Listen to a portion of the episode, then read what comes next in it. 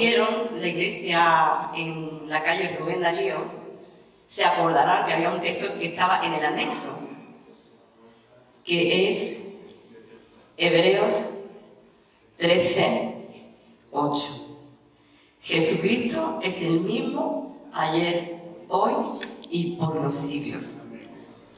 ¿Sabe? Es importante saber esto, que Dios no cambia, que Jesús no cambia, que Él sigue siendo el mismo, ¿vale? Que la cultura cambia, que la sociedad cambia, que los pensamientos del hombre cambian, pero Jesús no cambia, Dios no cambia, porque Él es inmutable. Y hablando así de los cambios sociales y tal, allí un hombre se llama Auguste Comte, y él dividió, digamos, la, sociedad, ¿no? la evolución de la sociedad la dividió en, tres estadios. ¿no? Entonces, primero estaba esa sociedad un poco eh, supersticiosa, eh, que creía en lo sobrenatural, que se guiaba por lo sobrenatural. Podemos pensar en civilizaciones antiguas, ¿no? Eh, no solamente pensar en los judíos, sino podemos pensar en los mayas, en los incas, en los faraones, en, todos sus dioses, en todas sus cosas. ¿no? Siempre el hombre comenzó siendo eso, siendo más espiritual y buscando ese Dios ¿no? al que adorar. Pero luego va pasando el tiempo y ¿qué ocurre? Que el hombre comienza ya a pensar, ¿no? Comienza a estudiar, comienza con su con sus teorías, sus cosas. Y entonces ya como que lo sobrenatural ya queda un poco al lado, ¿no? Y el hombre seguía por sus pensamientos. Entra el humanismo, entra el querer arreglar la sociedad a través del hombre. Antes ellos buscaban a, a ese Dios que pudiera ayudarlos en catástrofe, en epidemia, en todos los asuntos, ¿no? Pero ahora de pronto dice nosotros, nosotros los hombres, ¿no? Eh, somos inteligentes, podemos hacer las cosas, podemos solucionar este mundo por nosotros mismos. Pero luego se dan cuenta de que no pueden, claro, no pueden. Pero es que eh, ocurre que comienza a avanzar la ciencia. Viene el, descubrimiento de Darwin, ¿no? Con eh, el origen de las especies, empieza que si el hombre viene del mono, eh, ya Copérnico diciendo, mira que no somos el centro del universo, el hombre siempre pensaba que la Tierra, eh, todo el universo giraba alrededor de la Tierra, y al darse cuenta que era la Tierra la que giraba alrededor del Sol, como que eso al hombre le, le cayó mal, vamos. y decía, no somos el centro del universo. Conforme la ciencia va avanzando, el hombre se aleja más y más de Dios. Y hoy piensa que lo único que puede solucionar los problemas es la ciencia. El hombre se ha vuelto más racional, el hombre mira más lo que su sentido le dice, eh, como Tomás, ¿no? Si yo no meto los dedos y toco su herida y no sé cuánto, no creo. Por aquí decimos, como lo vejeré, como lo toque, no veo. Entonces el hombre se hace más racional y cree que lo único que puede cambiar la sociedad es la ciencia. ¿Qué, qué ocurre con esto? Eh, claro, eso es, digamos, el mundo, pero ¿qué tenemos que ver nosotros en todo esto? Los cristianos. Nosotros los cristianos también nos dejamos influenciar por, esto, por estos estadios, ¿no? Y si no, fíjate en algo que ha ocurrido en tu vida. No sé si ha ocurrido en la tuya, pero ha ocurrido en la mía. Cuando nosotros nos convertimos, nosotros conocimos a un Dios de poder, a un Dios que obra milagros, a un Dios que tiene compasión, que, que, ayuda a las personas y que nos envió su Espíritu Santo para que estuviera con nosotros todos los días hasta el fin. Yo recuerdo al de recién convertida, ¿no? Y cómo buscábamos la presencia de Dios y cómo sabía que solamente Dios es el que puede cambiar el corazón del hombre. Cómo buscábamos, ¿no? Esa llenura del Espíritu Santo. Cómo buscábamos que el Señor nos llenara, que el Señor dirigiera nuestra vida. Era una vida 100% como entregada, ¿no? A Jesús. Y decir, Señor, aquí estoy, Señor, úsame, Señor, quiero predicar el Evangelio y ayúdame, Señor, respaldando la predicación de tu palabra con milagros, con señales, con maravillas, ¿no? En esos primeros tiempos siempre cogíamos ese texto, ¿no? Y Señor, mira, tú dices la gran comisión que serán fuera demonios, que pondrán las manos sobre el enfermo y sanarán. Y, como es verdad que en el primer tiempo buscamos lo sobrenatural. Venimos de un mundo demasiado materialista. Cuando conocemos al Señor, pues buscamos esa parte espiritual que, que necesitábamos, que estaba dormida, que estaba muerta. Y entonces, como que eh, resurge, ¿no? Con gran deseo esa parte espiritual. Pero ¿qué ocurre?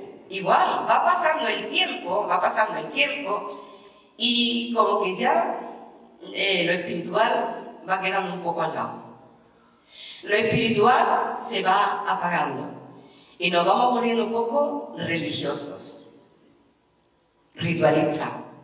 Me toca ir al culto, me toca ir al culto de oración, eh, bueno, si puedo servir al Señor en esto, en lo que me llame el pastor, eh. pero realmente lo espiritual baja, bajamos el nivel espiritual.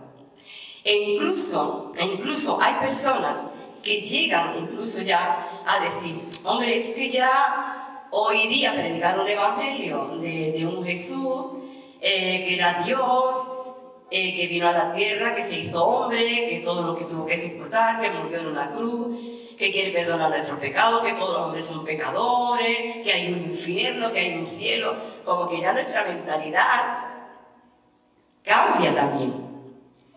Y cambia nuestra forma incluso de predicar y de presentar a Jesús. ¿Sí o no? Ya vamos viendo las cosas de otra manera.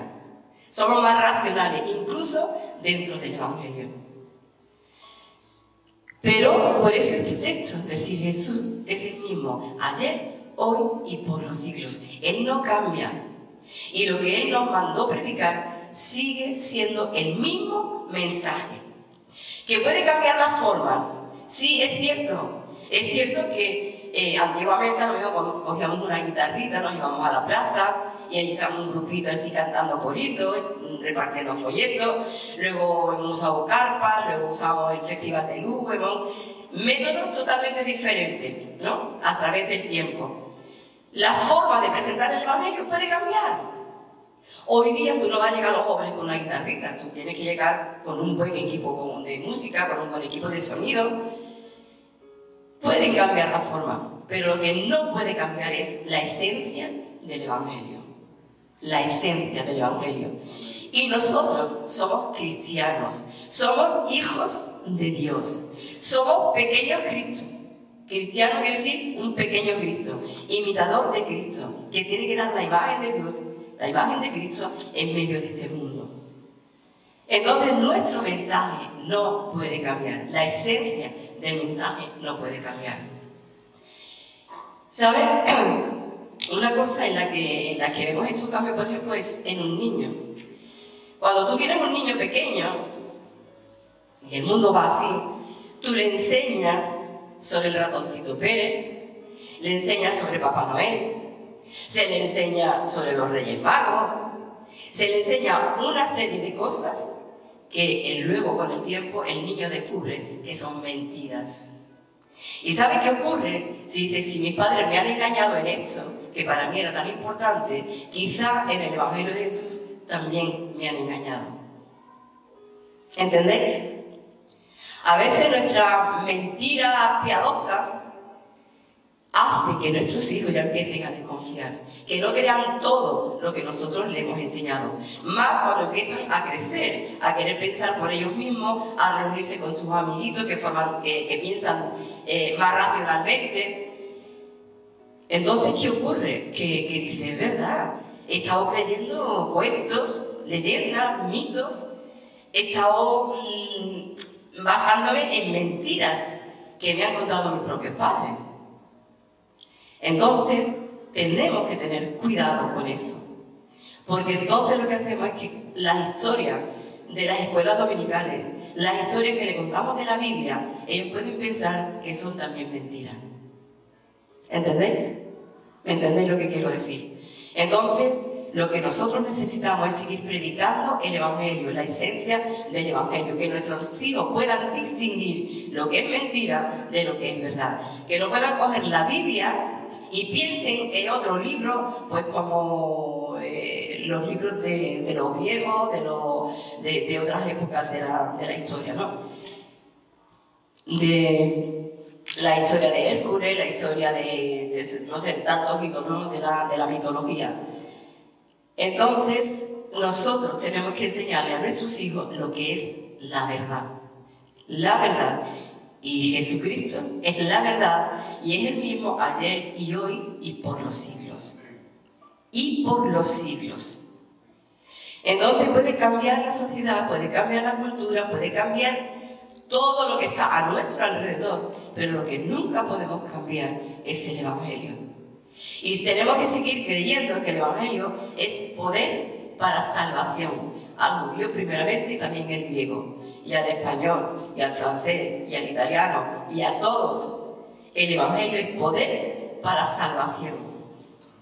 Y entonces tenemos que entender que ese Evangelio tiene que ser predicado, tiene que ser predicado, pero con verdad, con verdad.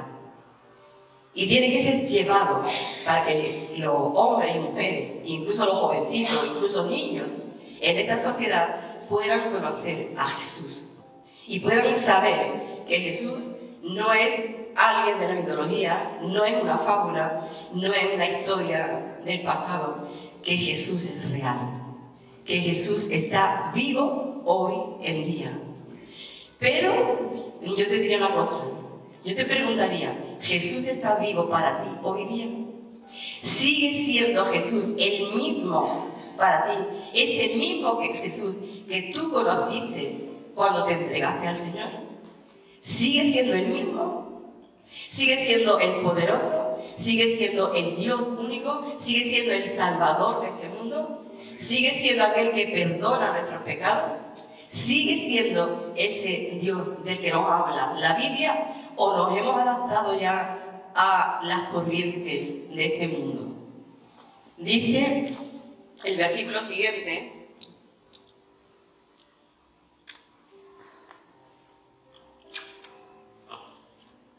Dice, no os dejéis llevar de doctrinas diversas y extrañas, porque buena cosa es afirmar el corazón en la gracia, no confiando que nunca aprovechamos que nunca aprovechamos a los que se han ocupado, que nunca han, que nunca han satisfecho a los que se dedican a ellas. No tenemos que coger al Evangelio, no tenemos que coger. Quizás muchas veces se ha cometido el error de decir, bueno, es que tengo que presentar el Evangelio a ciertas personas. Yo no puedo ir diciéndole esto, esto y esto y esto. Me va a decir loco, me va a decir que esto ya está anticuado, que esto... Y a veces como que, que, cambiamos la doctrina, la cambiamos para hacerla más, eh, como más deseable, ¿no? más deseable y que la gente se pueda abrir con más facilidad. Pero es que lo que tenemos que entender es que no tenemos que disfrazar el Evangelio. Que Jesús es la verdad, que el Evangelio es poder de Dios para salvación y que lo tenemos que presentar tal y como es. Tal y como es. Amén. No es cuestión de nuestros pensamientos, no es cuestión de nuestras ideas, no es cuestión de que nosotros queramos acomodar el Evangelio a la sociedad. No es cuestión de querer hacer una buena presentación, no es cuestión de hacer un buen marketing, porque aquí muchas veces, creo que lo dije la semana pasada, muchas veces hemos usado ¿no? el decir, venga Jesús que Él te va a salvar, ¿cierto? Él te va a dar trabajo, te va a dar prosperidad, no va a faltar nada con Él, Él te va a salvar las enfermedades. Y hemos hecho una presentación del Evangelio al gusto de la gente al gusto de la gente. Pero es que nosotros tenemos que predicar a un Dios que se hizo hombre y que vino a salvar a la humanidad. A una humanidad que estaba muerta en sus delitos y pecados. La humanidad estaba muerta en delitos y pecados. Y Jesús vino a dar su vida para pagar el precio por los pecados. Eso no se puede cambiar. Eso no se puede transformar. La verdad de Dios no la podemos cambiar. El Evangelio hay que presentarlo tal y como es. ¿Amén? Pues piensa, ¿no? Ahora, en este momento, es tiempo de pensar qué Evangelio estoy creyendo yo. Yo me lo he planteado también muchas veces. ¿Qué tipo de Evangelio estoy creyendo yo ahora? ¿Qué tipo de Evangelio estoy presentando ahora? Y creo que todos tenemos que meditar en eso. Tenemos que meditar en eso. Presentar un Evangelio puro. Un Evangelio puro. Porque eso es lo que va a salvar. Tú puedes pensar, no, mira, a lo mejor si lo hago de esta manera de la otra y lo, lo logro enganchar, pero no puedes perder la esencia del Evangelio. Puedes plantearlo de la forma que tú quieras, pero el mensaje tiene que ser el verdadero mensaje. El verdadero mensaje. Amén.